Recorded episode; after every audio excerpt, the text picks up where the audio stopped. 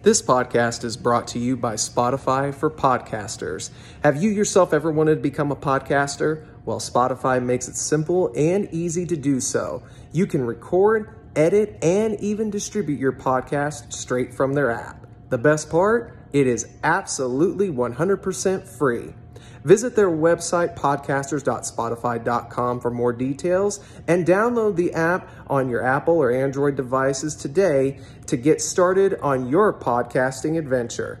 That's Spotify for podcasters.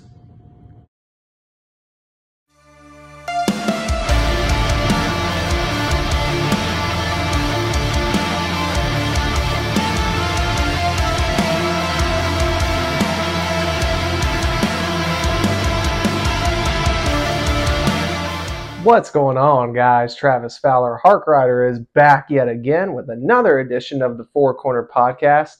And there's a lot to talk about this week with our weekly recap, as well as our WrestleMania weekend recap, and thoughts, of course, on the big controversy that went on from last weekend. So let's not waste any more time and let's talk wrestling. So, this week was the fallout from WrestleMania on both Raw and SmackDown and a little bit on NXT as well. And then uh, AEW came out with a banger of an episode, actually. Um, there was a few key points to talk about on that. AEW Dynamite kicked off with what was supposed to be Juice Robinson versus Ricky Starks that led to the debut of Jay White, who is officially signed with AEW over WWE which is not surprising considering what went on over this past week on Raw. And apparently, this was something, though, that was already done uh, weeks prior to Mania. So while it wasn't a huge shock to at least the companies involved, to us fans, we were sitting beta breath wondering who was going to show up when. Now we at least know the answer when it comes to Jay White. He is now all elite on AEW as well. The Blackpool Combat Club continues to wreak havoc with Daniel Bryan back in the fold as well. Them doing the screwdriver angle with Hangman Page was actually pretty interesting and a, a little stomach churning. Um, but overall, that was actually really fun, if you want to call it that, when it comes to them progressing the story where we can obviously see it's going to be the Elite versus the BCC, which is going to be pretty fun to see. Um, also, on this week's episode, we had the tag team title match that was to determine FTR's future in AEW. They either win the belts or they leave. And as we saw at the conclusion of that matchup, we saw FTR capture their 10th tag team championship in a good matchup with the Guns.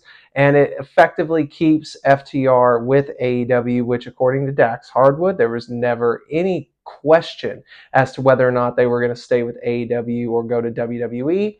I think there could have been some stuff they could have done cool in WWE, but overall, for their personal sake, as they said, as well as uh, I guess overall, I would definitely say they made the right decision staying with AEW. So props to them. Glad FTR is sticking around to be all elite and to see what else they do moving forward. On SmackDown, compared to Raw, much better show, which we'll talk about that disastrous Raw in a minute. But overall, SmackDown was more action, not a whole lot of promos, but the ones that we had were meaningful, and it actually shows you a little bit of where they're wanting to go with stories moving forward. So there was a lot of good stuff on SmackDown. I don't have to cover everything. Of course, again, being the fallout from Mania, there was to be a lot of interesting things to take place. Rhea Ripley did her promo, which of course led to the Judgment Day taking on the re-emerged LWO. It'll be interesting to see if the reports are true and they keep the LWO name for Legado del Fantasma. Um, it'll be something that is a little bit of a tribute there. I also think it's kind of funny how Rey's put as I don't know if I would call him the leader. I think I'm going to though for the sake of this situation he would be the leader of the LWO, considering in the original LWO story, he was a reluctant member that was basically forced into the group by Eddie Guerrero. So it's fun to kind of see that little nod there. And now history's kind of done a 180 with Rey and the LWO, which is, again, in story is really fun.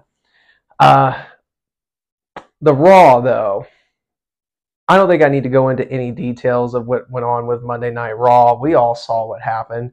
Um, and you could tell a night and day difference between SmackDown and Raw. And I'm hoping that this past week's episode of Raw was just a one off with Vince McMahon back at the helm as it seemed to be. Um, I don't even need to talk about it because it was just disastrous. So much promo, not enough wrestling. It didn't really feel like the Raw after Mania normally does, which was really disappointing. But, you know, at least on one aspect, we thought we were going to have an exciting main event with Brock and Cody taking on Bloodline reps Reigns and Sikoa. We know how that ended. A beat down to Cody from Lesnar. And that shows us what we've got coming out of WrestleMania for Cody Rhodes and Brock Lesnar going against each other. So I'm interested to a certain extent how that goes, and that plays into my thoughts on what goes on with Cody moving forward as well as Roman Reigns after what happened at WrestleMania. So let's not waste any more time. Let's go ahead and talk WrestleMania. Uh, man, it was a heck of a week. Uh, before we actually do go into WrestleMania, the show itself, uh, last week there was a lot of decent shows outside of WrestleMania. Uh, ROH's uh, Super Card of Honor was actually pretty good. Uh, I didn't, fortunately didn't watch a whole lot of it. I watched some of the big, bigger matches, and uh, I got to say though, from what I could hear and from what I saw, there was a lot of decent action there. Ring of Honor, I'm still on the fence about because right now, the way they are merged with the AEW brand, it really doesn't give it its own distinct identity. And I really hope that's something that gets amended, which on the WWE side of things, we're going to see that take place here in a few weeks with the draft. So um, I hope AEW does something to that same extent with their Ring of Honor brand and separate ROH from AEW sooner rather than later. Um, and also, thoughts go out for, I believe this time it was Dante Martin who took the ladder shot um, that actually fell through and twisted his ankle almost the other way around. Um, I feel for top flight in this so bad because Darius and Dante just can't seem to catch a break. But, you know, when you do high spots like they do as a team, you kind of run that risk. So, I hope that they are able to recover and get back as soon as possible on a healthy side of things because Top Flight's actually one of my favorite teams. No matter how I may feel about doing high spots these days or maybe not doing them as frequently, um, I still enjoy them so much as a team. Fast paced, energetic, young, all of the tools are there, and I really hope they can just have a semblance of good luck come through them and really make a run in the tag division soon. I think they deserve it. So hope nothing but the best for them. Uh, the main event was a 15 year rivalry that did really good for the short of time that they had to build. It was actually a very good matchup between Claudio Castagnoli and Eddie Kingston. Um, I think putting Eddie Kingston on the ROH brand is a good move, and I hope he continues to stay there. Um, and we'll see how things unfold with the BCC going forward, if they're going to be more AEW or ROH, since they're on both sides of the fence right now. Um, but only time will tell if the Ring of Honor card and brand can stand out on its own. I hope so. But uh, we'll see where this goes. And on the NXT side of things, uh, Stand and Deliver was actually a decent show. The uh, non sanctioned match with uh, Johnny Gargano and Grayson Waller was an awesome matchup. Of course, the Carmelo Hayes Bron Breakker match was just about everything I expected it to be, and it was absolutely worth the price of admission. The uh, five way for the North American title was also a lot of fun.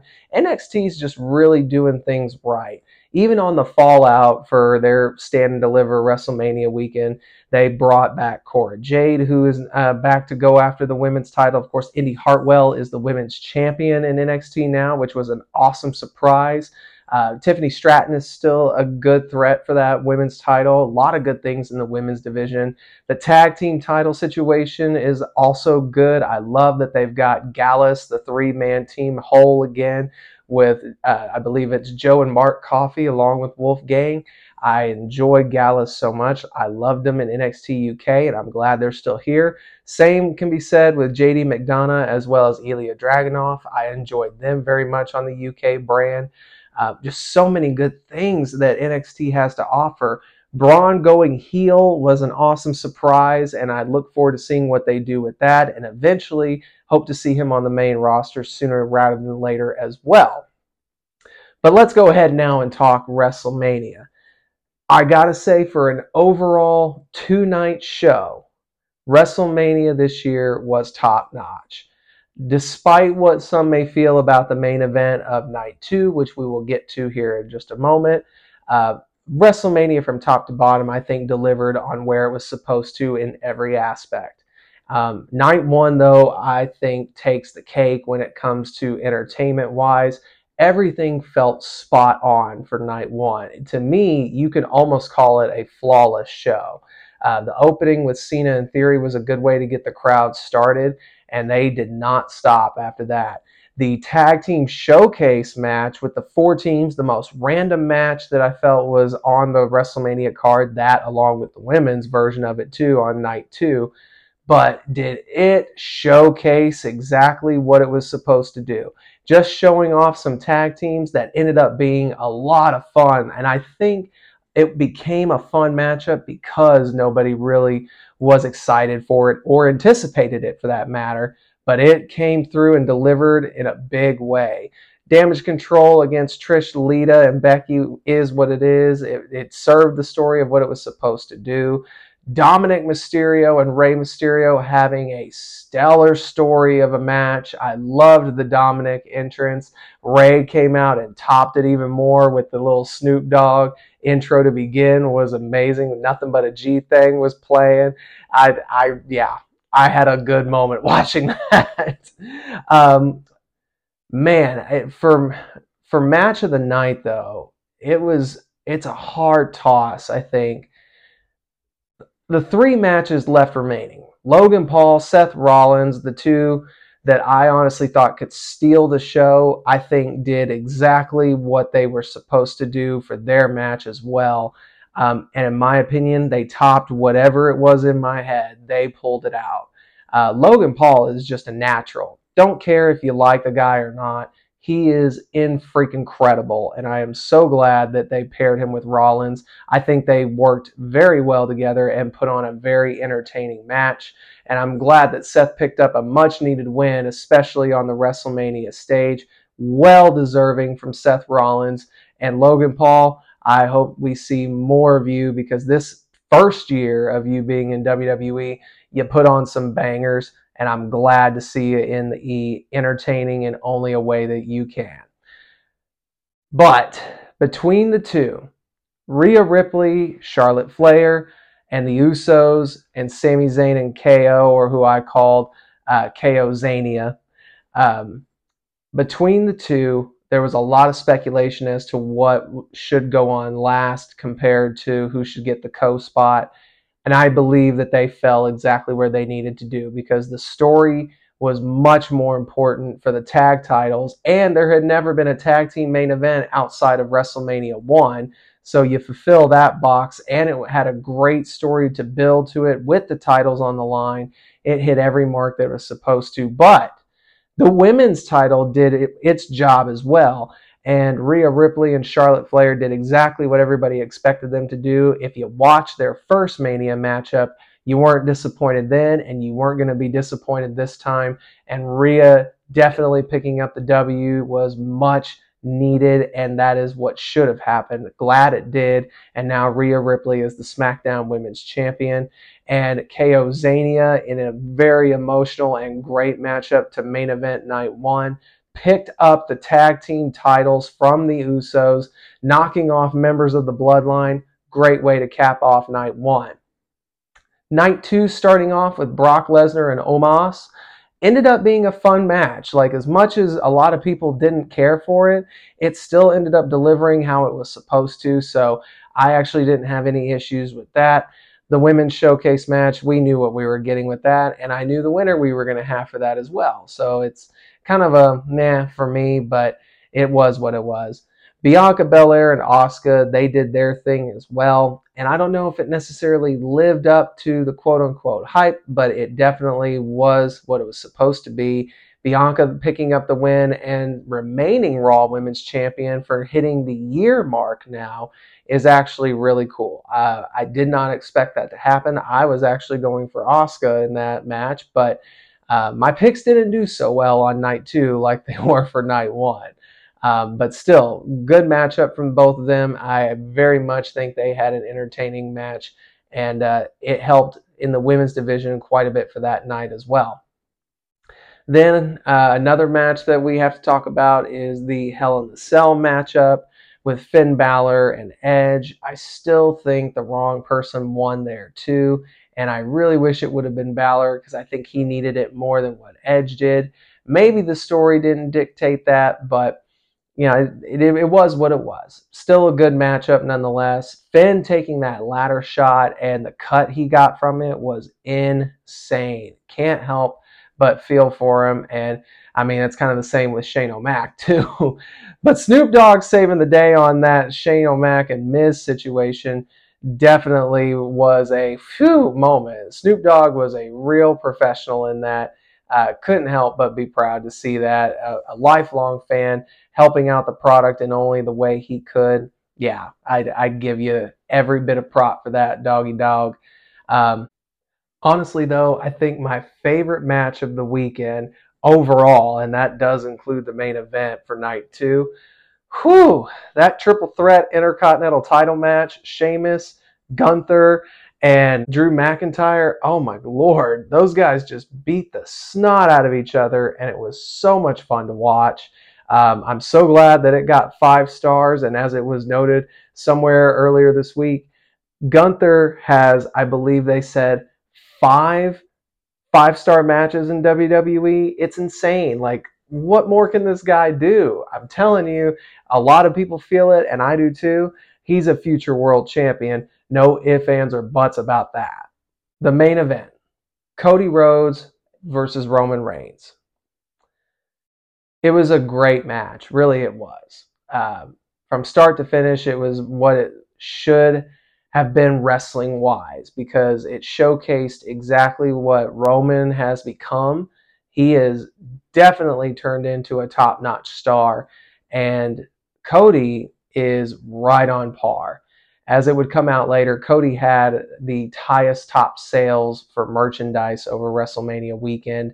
And uh, it really is one of those, like, pains me to say that I enjoyed the match because it was only the ending I didn't enjoy, which has been the subject of much talk over the last week. So let's go ahead and talk about it. The ending of Roman Reigns versus Cody Rhodes saw Roman's title reign continue. Oh, I can understand why it continued. Um, I do still see where there is value as having Roman Reigns as the champion. But at the same time, and I really think it came down to if I was a person in that room what's the more value? Roman, I think, can go as far as he has, and I don't know if you can really do much more with Roman than what you already have. I know that there's other stories that you can tell with Roman. Obviously, you still got the bloodline to run through. You know, eventually Jay's going to turn his back, which is going to be a huge matchup for Jay and Roman. Solo's probably going to hit that same spot here soon as well. So it's not like you don't have options.